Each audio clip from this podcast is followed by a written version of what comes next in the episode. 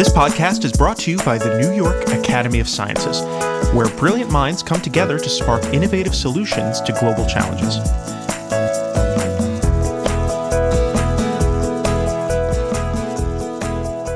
In several past episodes of the podcast, we've spent time exploring the work of three proof of concept centers created by NYSERDA, the New York State Energy Research and Development Authority one called Nexus New York, which is based upstate, and two here in Manhattan, which have been combined into an organization called PowerBridge. As we heard, proof of concept centers are places where researchers from academia can learn how to take their ideas out of the lab and put them into the marketplace as actual commercial products. And these particular centers were created by NYSERDA as a part of their mission to improve the way we here in New York produce and use energy, encouraging the development of new, clean technologies that will allow us to do more while causing less strain on the natural environment. And today, we're going to continue looking at how some of the companies that were started at these proof of concept centers are addressing these huge and complex questions by taking on very small, very specific parts of them. In today's episode, especially, very small and very specific. Because often, the key to solving big, imposing problems is in the component parts that are not so visible or even the components of the components. We're going to meet two companies today, one an alum of PowerBridge and the other of Nexus, that are creating the kinds of technologies that the general public will probably never be aware of, but could nonetheless be crucial components of things that have significant impacts on all of our lives. These are both new materials that are designed to play an important role in each of the two biggest clean tech questions. One, producing and storing energy more cleanly and efficiently. And second, the better handling of garbage and industrial waste. So let's start with garbage. As we all know, the majority of things we throw away end up in a landfill. Basically, a giant hole in the ground that we fill up with trash. When these holes are full, we cover them up and dig a new one. Now, this presents environmental issues on several levels, including one that most of us probably don't think about, which is managing these trash heaps once they're full. We like to think that we can just walk away from a landfill and be done with it. But the truth is that they need perpetual maintenance, because what's inside them is far from chemically stable it combines and decomposes and thereby emits all kinds of gases and runoff. One of the most prevalent of these gases is methane, which is both toxic to people and also a powerful greenhouse gas. So, the operators of landfills are forced by environmental regulations to contain methane rather than letting it just gas off into the atmosphere. Here's Dr. Julia Hasty, entrepreneurial lead for NanoSulf, a company that came out of the PowerBridge program. So there's a sort of barrier between the trash and the atmosphere, so that whenever all that trash breaks down and makes methane, instead of going straight into the atmosphere, it's uh, it gets rerouted in these pipes. And the the regulation is that we can't actually um, release into the atmosphere so that methane it's required for it to be destroyed. And so a lot of landfills were actually just flaring it off. Now, the reason they can flare off methane to get rid of it is that it's extremely flammable. And this also makes it tremendously useful as a fuel. It's the primary ingredient in the mixture we call natural gas, which of course can be used for everything from heating homes to running vehicles or industrial equipment. So, if you have to capture and contain the stuff anyway, why not use it or sell it instead of just flaring it off? Well, the problem is that it's not just pure methane that comes out of the landfill. It's mixed with a bunch of other chemicals. So there's a little bit of CO2, and there's um, VOCs, which are volatile organic compounds, and then there's also um, hydrogen sulfide. And it's that last one, hydrogen sulfide, which is the stuff, incidentally, that makes garbage heaps smell like rotten eggs. That's the primary obstacle to using this runoff gas as a source of fuel. So if it's not dealt with, then it goes downstream, and if it goes into an engine or a turbine, for instance, it ends up making sulfuric acid. Then it will end up chewing up the pipes. Hydrogen sulfide tends to be the barrier between, um, you know, just flaring gas and then actually having it be a high quality to put into an engine turbine or to put into a um, compressed natural gas um, process to be able to utilize the energy in that. So, of course, there has been a way developed to scrub the sulfur out and let the methane pass through. And it's based on a natural tendency of sulfur to bind to iron. The process is pretty simple, really. You outfit a huge container, like a shipping container, with a pipe at each end, some kind of a fan, and fill the middle up with iron filings. You then pump the waste gas through it. The sulfur sticks to the iron, and the methane and other less objectionable impurities continue through to the other side. There are a number of problems with this, though. First off, these containers are huge, they take up a lot of space. And second, the filings inside are not reusable. Sulfur sticks to them in clumps, and the resulting mess has to be just thrown back into the landfill. When this chemical reaction occurs, it sort of makes these really difficult clumps. So they take that material after it's been spent and they spend an entire day of downtime and they sort of dig it out and then they dump it back into the landfill. the same landfill that they're trying to get gas off of without that much sulfur. So essentially, the result of this whole process is to replace one noxious substance with another, trading methane gas for glumpy, rusty sulfur mess. There has to be a better way to deal with this methane than either wastefully throwing it away or replacing it in the landfill with something useless and nasty. And that's where Dr. Hasty's team comes in. They've developed a new nanotech material that can replace the iron filings at the center of this filtering process. And it's cleaner and more efficient in every way. What we do is we actually take a uh, biochar matrix. We're actually making this out of charcoal matrix and then embedding it with an iron based material instead of just wasting the catalyst um, we can send it through a regenerative process so that you don't have a lot of waste. So we're moving from like a you know rapid consumable sort of um, product to something that can actually be regenerated. So instead of a pile of nasty sulfurated metal, you now have a reusable filter with usable methane on one side and pure sulfur on the other. Sulfur which either could be disposed of more efficiently or even collected and sold as a valuable industrial product in its own right. And the NanoSulf team has been very smart about the way they've developed this filtering material. Because if you already have one of those giant iron based gas filters at your landfill, you can replace the filings with this new filter without having to replace the entire infrastructure that surrounds it for existing projects, there's no need to sort of upgrade. You can just sort of slide it into the existing infrastructure, which is, you know, a, a benefit to sort of getting, um, you know, projects on the ground and running. And if you don't currently have a filter system, this material could be at the center of one that is more efficient, much smaller, and much less expensive to build. And um, for for new projects, the footprint of the equipment would be much smaller, so the capital cost of doing an install um, for one of these scrubbing systems is going to be significantly less.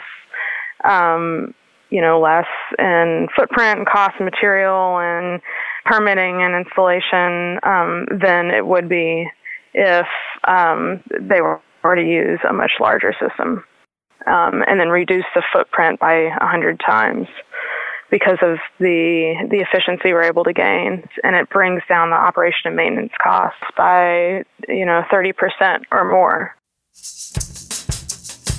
Ecolectro, a company that came through the Nexus New York Proof of Concept Center, is similarly in the business of developing new materials. But in their case, materials that help with the other overarching category of clean tech problems better production and storage of energy. Specifically, they've created a new kind of alkaline exchange membrane. To explain what that is, here's Ecolectro's CEO, Dr. Gabriel Rodriguez Calero. An alkaline exchange membrane is a polymer film that can transport negative ions or anions through it. All electrochemical cells, meaning batteries, fuel cells, electrolyzers, have some sort of electrolyte, meaning that's the part responsible for transporting ions. In many cases, that electrolyte is a liquid electrolyte. That electrolyte liquid is the stuff inside a battery that we refer to as battery acid. Now, having a liquid is great, however, having a lot of liquid is bulky and it, it, has certain other limitations that moving towards a solid state system, and by solid state I mean having a solid um, medium in which you transport ions, bring you several advantages in terms of the volume this device occupies, in terms of how much energy you can get out of it, in terms of how portable it is, and, and, and other advantages like that. Now, people have been using solid state electrolytic materials for years.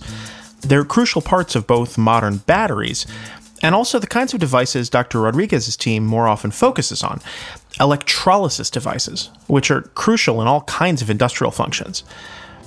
These materials have always had a problem, though, in that they only function in an extremely acidic environment most of the films currently on the market, um, instead of conducting anions, which are negatively charged ions, they conduct cations, meaning positively charged ions. And what that causes is uh, that you have an acidic chemical environment. Now, acids are very corrosive, hence, you are essentially limited to a, a number of metals that, that are stable under that chemical environment. And it's an unfortunate fact of chemistry that the metals that are most resistant to corrosion also tend to be the most valuable. That's part of what makes them valuable to begin with. So, if you want to build a piece of machinery that functions for any length of time in these kinds of super acidic conditions, you can't build it out of steel or nickel or aluminum. You're going to have to build it out of gold or platinum. If on the other hand, you work with an alkaline exchange membrane, something like what we're doing. Now you have a variety of metals that you are allowed to use. For example, in fuel cell systems or electrolysis equipment, we can replace catalysts that are typically comprised of platinum group metals or platinum metals, meaning gold, platinum, palladium, very expensive, precious metals for things that are base metals, meaning stainless steel, nickel, and other inexpensive metals. And this kind of reverse alchemy provides an enormous cost savings to their customers, who are the people who manufacture crucial parts for batteries and electrolysis machines. And it does it in kind of an interesting way. The medium itself isn't significantly less expensive than others on the market. But by functioning in an alkaline environment instead of an acidic one, it lets you make everything else out of much less expensive materials. Stainless steel, say, instead of platinum. And that can make for a hugely significant difference in cost. Switching from platinum catalyst to nickel based catalyst, from titanium plates to stainless steel plates, you could decrease the stack, which is the, the, the cell cost, by probably around 40% just by switching. And that cost reduction isn't just a business advantage, it's also an environmental advantage. Because even if a new technology is significantly better than an old one, it usually won't take over the market unless it's also less expensive. And that's been the problem with a lot of green technologies. There is a percentage of the marketplace that will pay an upcharge to be environmentally friendly, but most people are on a budget, so they have to shop price first and environmental concerns second. The way I see it, renewable energy has a lot of potential, and it and the primary barrier to adopting renewable energy solutions has been that they're typically high cost when they come out. Fuel cell systems uh, have been around for a long time, and but they, they haven't experienced widespread adoption because they they were too costly. The price has come down significantly. However, I would argue that if you had the option of choosing a renewable energy technology versus uh, incumbent fossil fuel based technology, and they were the equivalent price, people will always choose the cleaner option. And the fact that these alkaline mediums have the potential to significantly lower the cost of fuel cells means that they have the potential to significantly lower the cost of fuel cell cars, which could do no less than revolutionize one of the biggest drivers of the global economy. That market is growing quite rapidly. Um, fuel cell systems, for example, transportation is going to be huge for them. Um, Toyota has made a lot of, um, they're selling fuel cell cars in California. I think they're starting to bring them to Germany as well. Honda is close behind it. Some U.S. companies like GM are also bringing fuel cell vehicles to market. And I think at the end, if you can make those technologies that are currently very expensive to the end use customer, if you can bring them solutions that are at the same price point as a fossil fuel vehicle, I, I think it's game over. And I think what we're doing at Ecolectro is we are removing that cost barrier for adoption. And by utilizing our proprietary chemistry and manipulating the, the way things work currently, we can have significant cost savings in all these very impactful clean energy technologies. And that, that is how we're really impacting the clean energy space. We, we're making it accessible to everyone to essentially enable widespread adoption of these technologies. And so, when we look at these huge, seemingly intractable problems that are facing the world right now, how are we going to deal with all the trash mankind is creating in a responsible way? Or how can we wean ourselves from dependence on fossil fuels? It's important to remember that what might seem like tiny technological advances can actually have a huge impact. That a new kind of charcoal filter has the potential to allow us to turn landfill gas into clean burning fuel. Or a tiny polymer membrane could possibly make electric fuel cell cars affordable enough for everyone to own one. Thank goodness there are programs like these proof of concept centers that are seeking out these important new ideas and giving them the support they need to come into the marketplace where they can actually begin to affect these kinds of changes.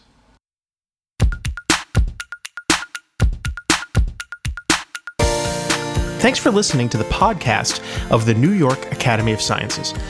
This episode was written and produced by your host, David Hoffman. Special thanks to the experts who we interviewed Dr. Julia Hasty of Nanosulf and Dr. Gabriel Rodriguez Calero of Ecolectro.